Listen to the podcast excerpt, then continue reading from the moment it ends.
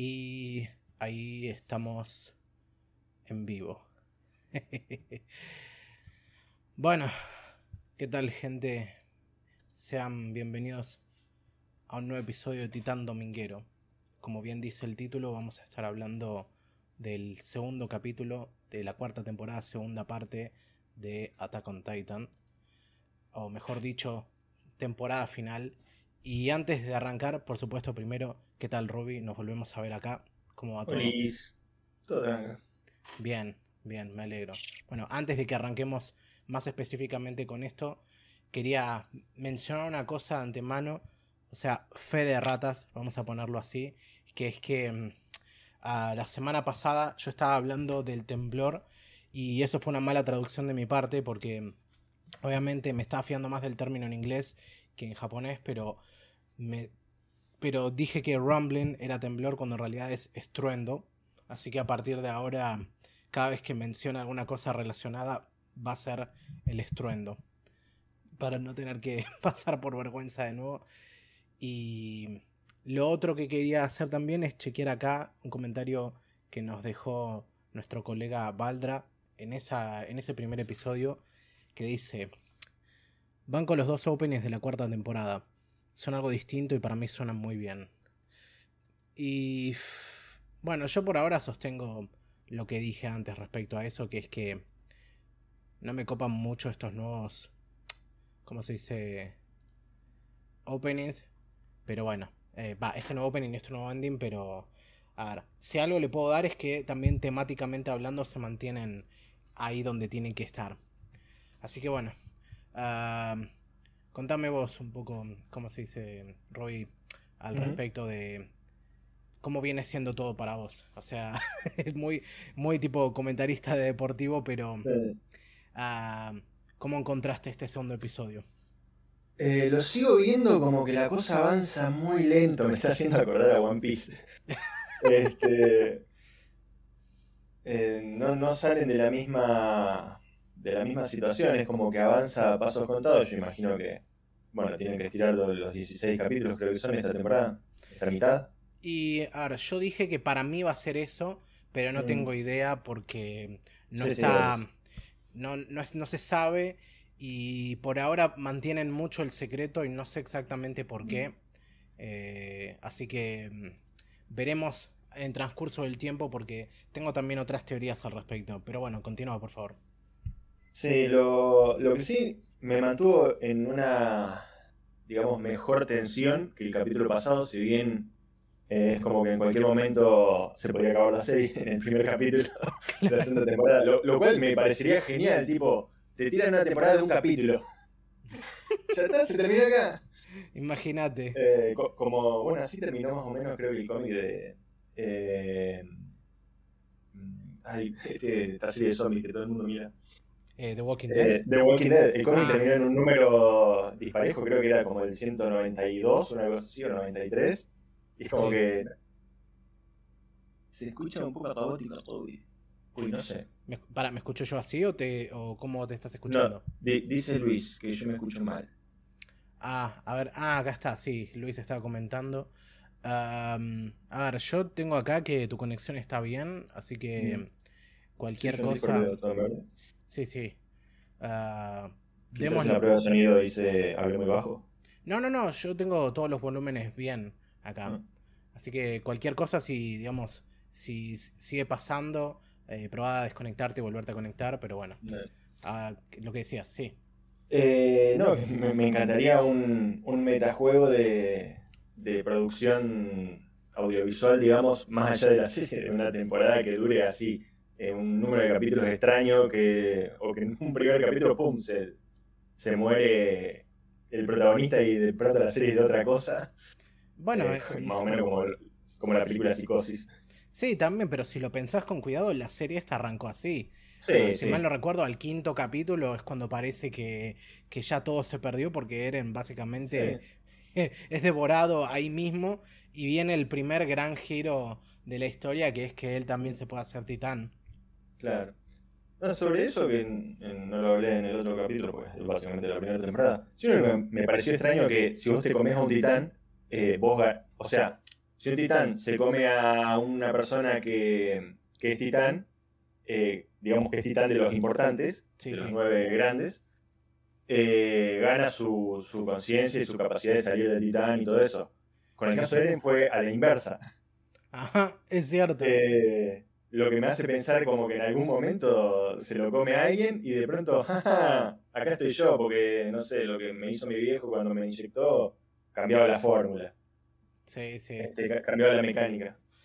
Vamos, hay que ver al respecto, Pero pero me, sí. me encantaría ver eso, porque hasta ahora algo que me encantó de la serie es que no deja cabos sueltos, salvo ese, eso que no sé, me di cuenta yo solo, creo, porque nunca lo escuché a nadie mencionar. Tampoco es que me instruyo mucho en, en el fandom porque spoilers. Claro, claro. Sí. Ah, uy, mira, y parece que hablando de spoilers y todo eso, se nos sumó un nuevo colega acá a la conversación. Y es nada, ni nada más ni nada menos que el príncipe anfibio. ¿Qué onda, príncipe? Hola, buenas, buenas tardes, Tommy, ¿cómo están? Hola, Rubí. Olis, ¿Cómo andas? Bien, bien, todo tranqui, recién terminando de ver el capítulo, Ah, sí, ya esté así que justo. muy perfecto. justos, Sí, sí. Más que fresco. ¿Soy yo o esta también es una de tus primeras, si no tu primera vez en un podcast? Eh, sí, sí, sí. Bueno, Sacando, sac, sí, en vivo sí. en vivo. Por, Bien. claro, por- después mensajes en la fac, en Stalker, eso. Sí, O sea, sí. Ha sonado, ha sonado la voz. Bien, bien. Ah, antes de que continuemos con eso, así rápido, porque ya es costumbre acá, ¿hay alguna red social que te gustaría enchufar en este momento, antes de seguir? Eh, no, estoy bien, estoy, estoy más que como un, un mero secundario. Está bien. Así que dejo todo en manos de los que saben. Ok, listo. Bueno, acá estábamos ya conver- conversando sobre este capítulo y la cuestión esta de, bueno, los giros y toda la cuestión tal vez medio anticlimática de cómo sería la cosa. Ah, no porque en mi caso, yo no lo vi, no lo vi tanto de esa manera, pero Rui por lo menos dice que, mm, a ver, el ritmo en el que está avanzando la historia en este momento es medio mm, lento, casi como One Piece para él. No. Sí. Pero yo estoy bastante expectante a qué es lo que va a ocurrir porque obviamente yo ya sé qué es lo que va a pasar y si mal no recuerdo vos también, Anfibio, habías leído. eh, Está bien. Sí, sí. O sea, estamos nosotros en ventaja en ese aspecto y por esa razón también tenemos que mantener la boca cerrada lo más posible respecto a un montón de detalles. Pero No, por supuesto, por supuesto. sí, sí. Pero por supuesto, vamos a, solo podemos spoilear hasta lo que revela este capítulo. Así que Claro. Sí, sí. Contame, contanos un poco cómo tiene pareciendo la adaptación hasta ahora y, bueno, en particular este capítulo. Eh, en lo que es animación, eh, bastante bien. Bastante bien. No recordaba tantas escenas entrelazadas entre medio de peleas, de, de giros importantes en la trama, obviamente. Pero me, me está gustando. También yo lo estoy viendo muy hypeado. A este capítulo particular, lo vi más hypeado que el anterior, que el primero, por el capítulo que viene. El que sigue es uno de mis momentos favoritos, por lo menos del manga. Sí, sí. Que... Entonces me gustó la, la, la construcción, la construcción de la trama para lo que viene. Sí, sí, es cierto. Ahora se viene una parte muy intensa que, bueno, viendo el capítulo ya cualquiera se va a poder imaginar más o menos para dónde va. Obviamente no vamos a elaborar más de, de eso, pero sí, es cierto. Estoy... Creo que también, ahora que me lo decís, estoy ah, bastante mm, emocionado por ver cómo va a ser el próximo capítulo. Sí, juego, juego de flashback seguramente. Sí, Y, sí. y que eso en el manga no se ve tanto y acá en estos capítulos lo están usando mucho. Más que nada para mostrarte la perspectiva de un personaje, por ejemplo, el de Gaby. Ahora recordando la- el asesinato a Saya, por ejemplo. Sí, sí. Eh, así que, bueno, eh, lo mismo que pasó con Reiner, lo, lo estoy viendo ahora la- de su prima. Así que eso me parece bien, ese recurso de flashback, bien usado, está bien. Sí, o sea, mientras no, eh, mientras no aprovechen y nos inunden con eso para poder estirar un poco la cosa, mejor. Pero bueno, por, ahora, por ahora viene bien. O sea, tenemos que arrancar el episodio con una recapitulación de cómo terminó el anterior, con todo esto de, de cómo la banda se escapa ahí de, de donde los tienen cerrados los higueristas y ven cómo pueden ir a ayudar.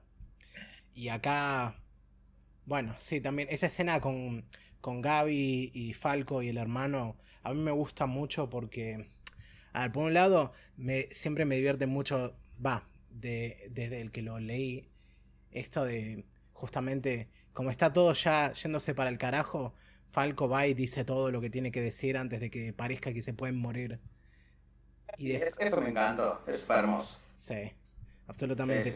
y el hecho de... y, Gaby dándose cuenta de que la guerra no tiene sentido, como que es todo adoctrinamiento.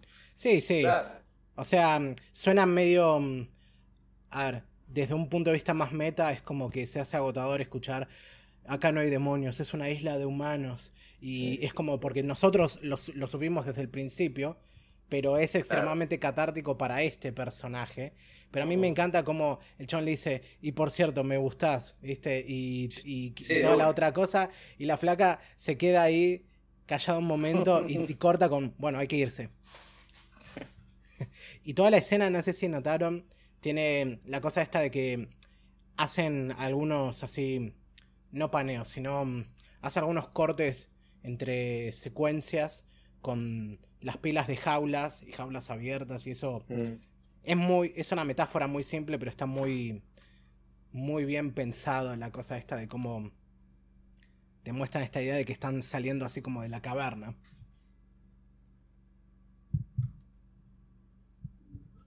Eh, claro, no, sí, sí. Lo de lo que habéis dicho recién de Gaby, eh, hay algo que me interesa ahí de... Se me voy a acordar.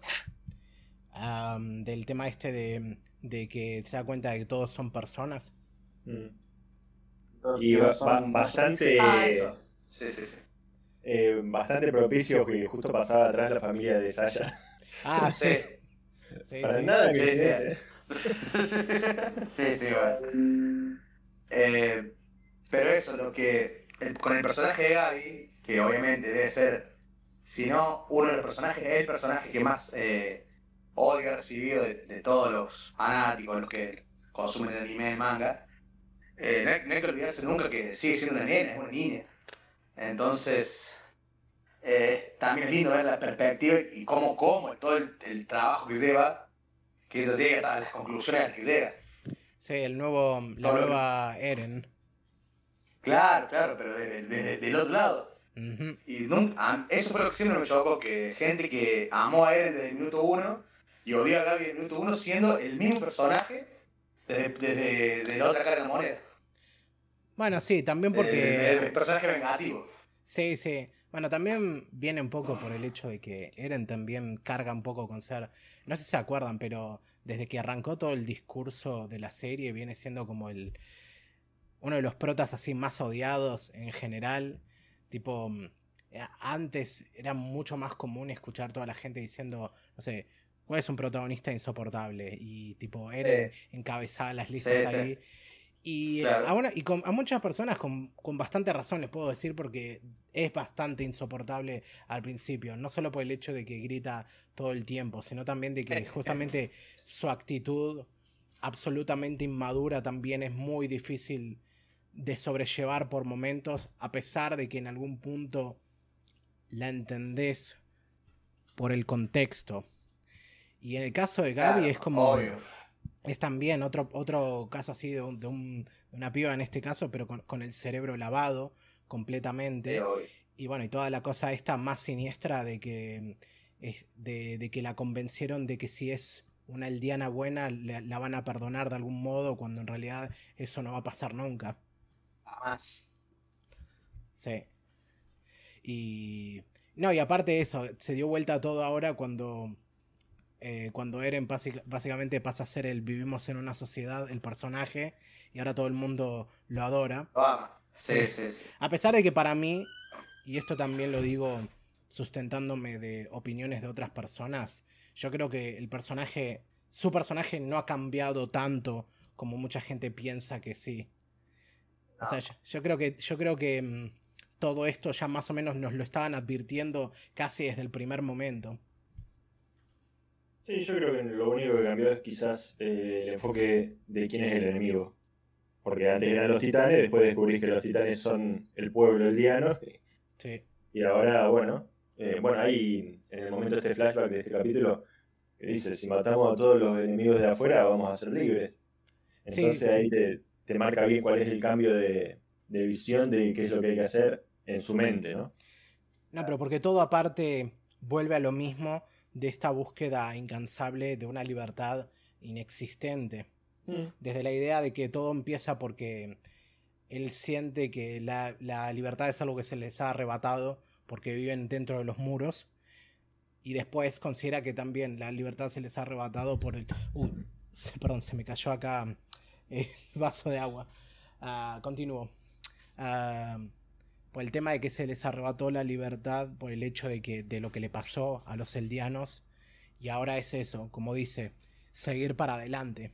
Y hasta ahí es donde yo puedo decir.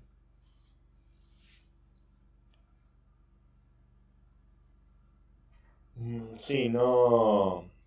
Yo todavía no, tengo claro, pues este es eh, claramente otra historia más de, genocidio, pero en la fantasía. Sí, sí. Eh, todavía no, no llego a tener claro cuáles son los, los desenlaces finales que espera la serie, porque en esta serie siempre los personajes saben más que el espectador, al contrario de una telenovela clásica. Este, y lo, que más me, molesta, que en realidad está bien que me moleste, porque es lo que busca el, autor, es que vos no sabés si un personaje miente, ni el bueno ni el malo, y pasa mucho que los personajes mientan.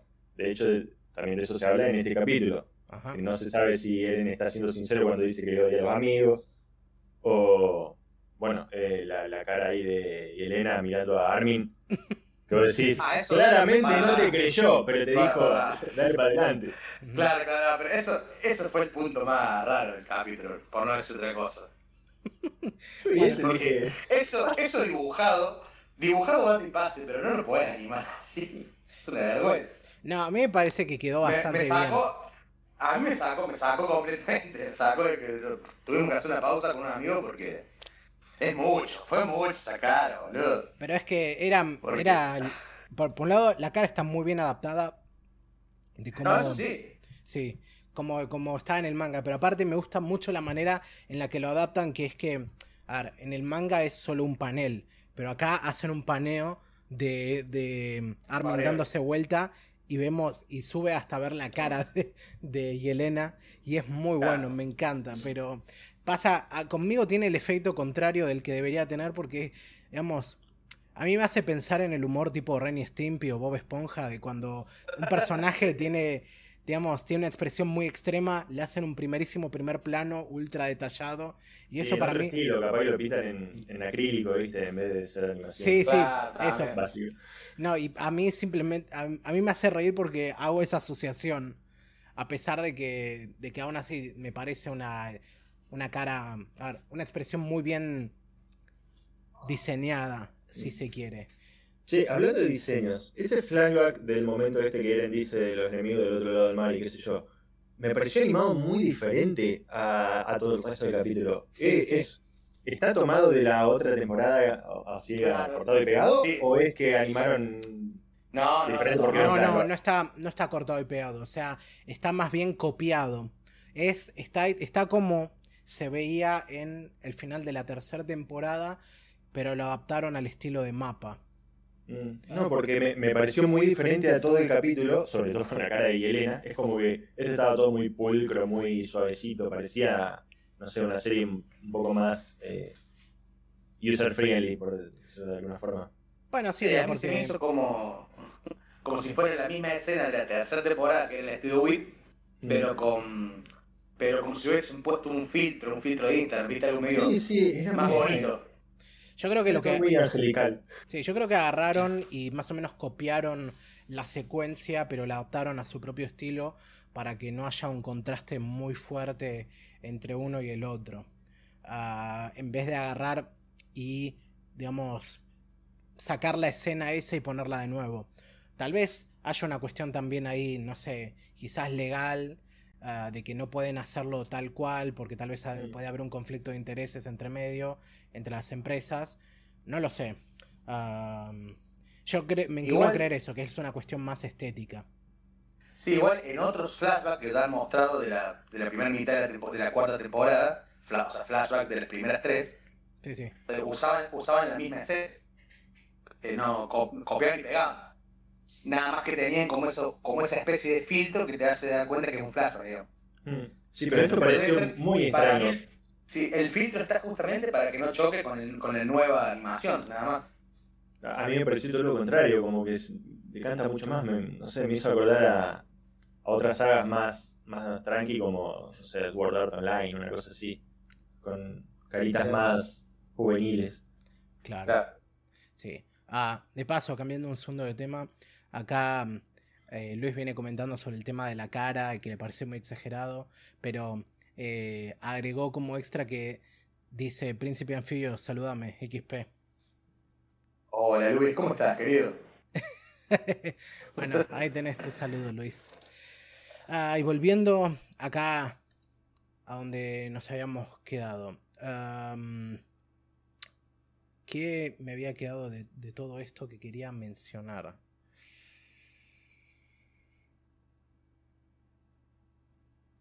No, sí, yo concuerdo con lo que vienen diciendo. Para mí no es que va, muy lento, sino que se va preparando para lo que viene, que es la parte más intensa y en general vengo sacando bastante de lo que es. O sea, no tengo ningún problema en ver esto así de esta manera, pero aún así, mientras lo vamos viviendo ahora, el minuto a minuto, me interesa mucho ver cómo hacer de acá en adelante el tema de cómo se va a sentir el ritmo cuando la gente, di- digamos, de acá en, en el futuro agarre esta temporada y la vea tipo capítulo por capítulo, uno detrás de otro. Tal vez ahí se sienta, bueno, suele sentirse diferente, pero es eso, es como que viene, ah, viene levantando así el hype un capítulo tras otro. Mm. Sí, este me, me impresionó que de golpe aparece el bestia ahí parado en la muralla. Sí, Fue como bastante épico Claro. todo.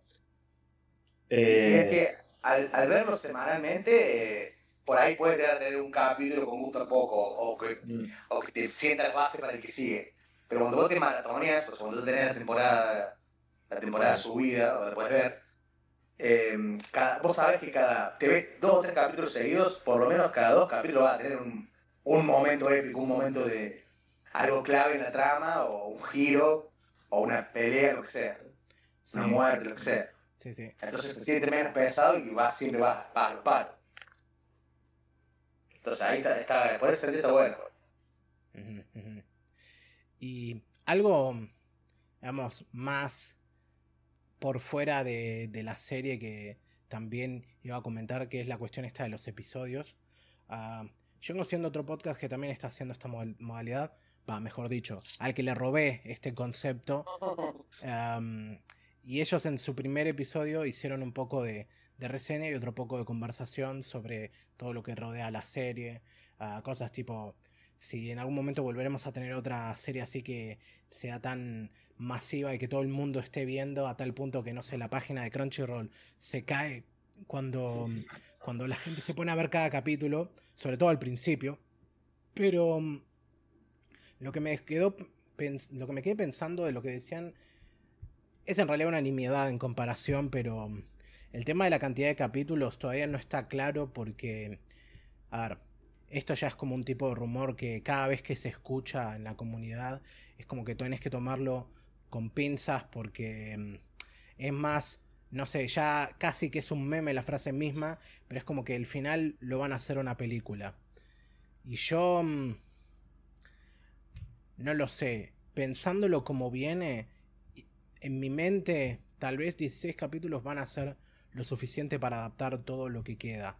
Pero al mismo tiempo, esto yo lo había dicho el año pasado, creía que iba a terminar de esta manera antes de leer el manga y claramente no iba a poder ser de esa manera. Pero la opción probablemente no esté completamente fuera de la mesa considerando el éxito que tuvieron Demon Slayer, Quintama y, y ahora Jujutsu Kaisen con la película esta precuela. Pero el tema es que no sé cómo hace la gente que, que produce Attack on Titan, pero logran mantener secretos de una manera que, no sé, es, es nivel Marvel con el hombre araña, porque, mm, o sea, una serie así de masiva, por lo general, tiene mucha más información respecto a qué es lo que viene y cómo se viene en general, y acá es como que nos tiran una fecha para algo y chau, y ni siquiera sabemos cuántos episodios van a ser. No sé cómo lo ven ustedes.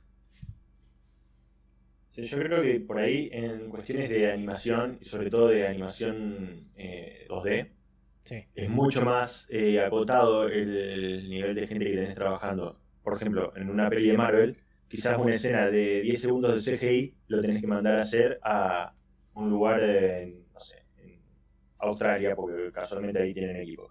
Los siguientes 10 segundos los manda a Argentina, los siguientes, porque acá hay gente que trabaja para Marvel.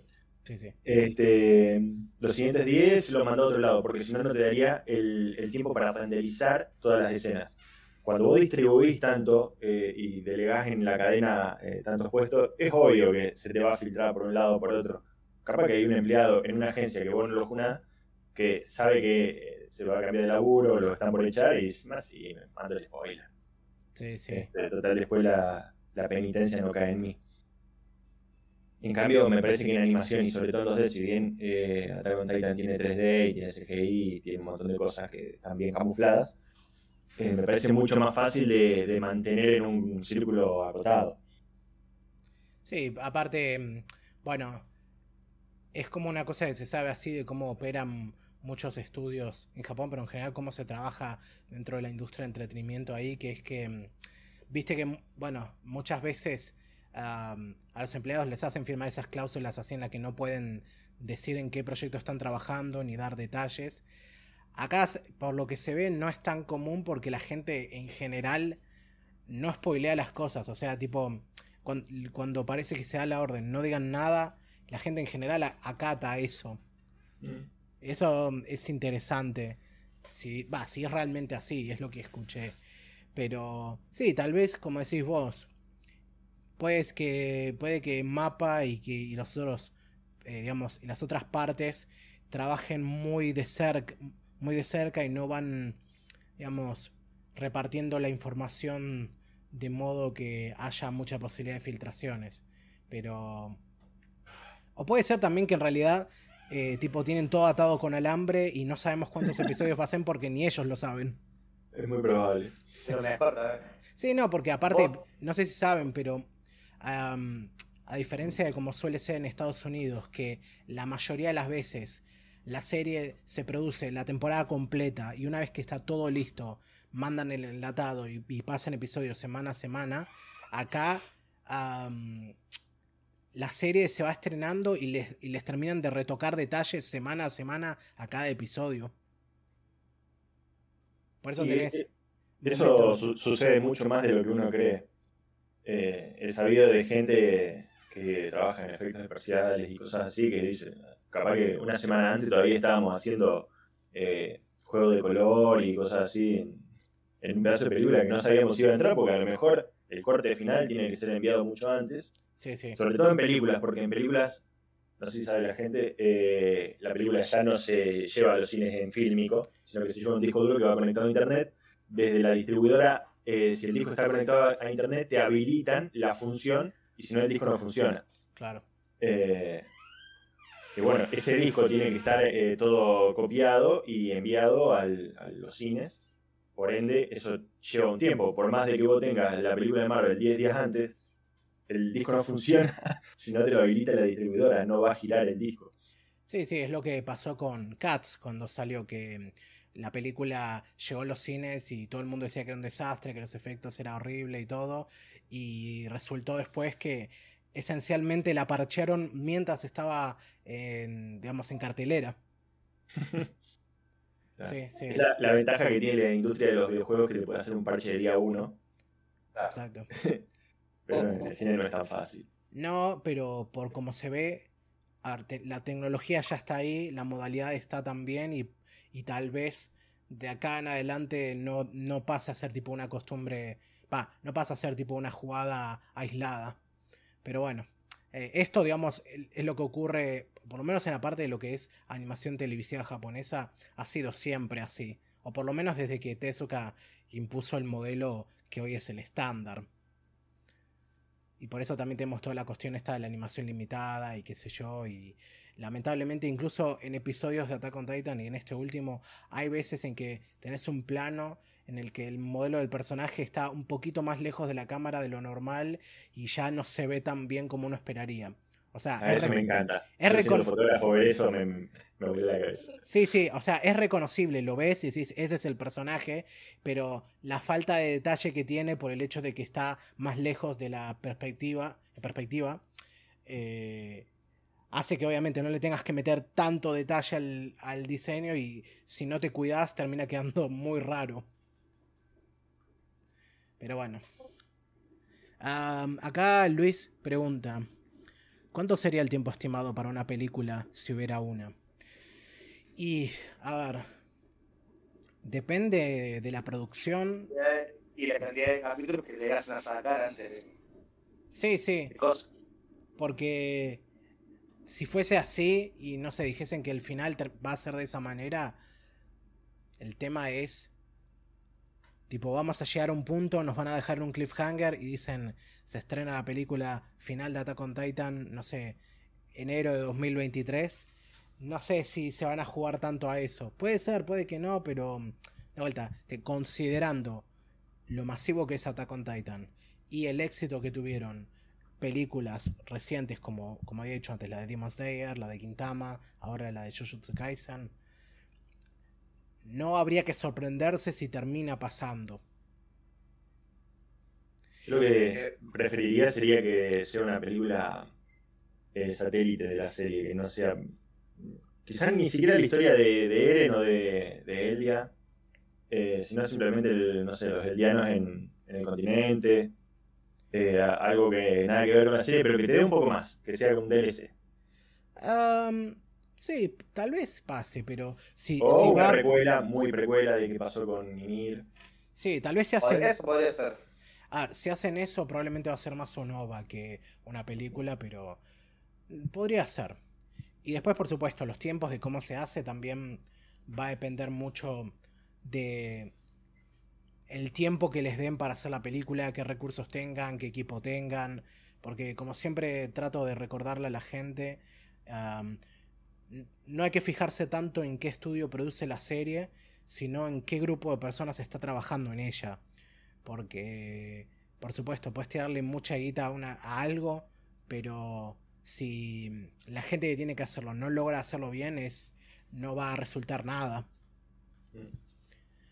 Y bueno, ya... Tommy, Sí.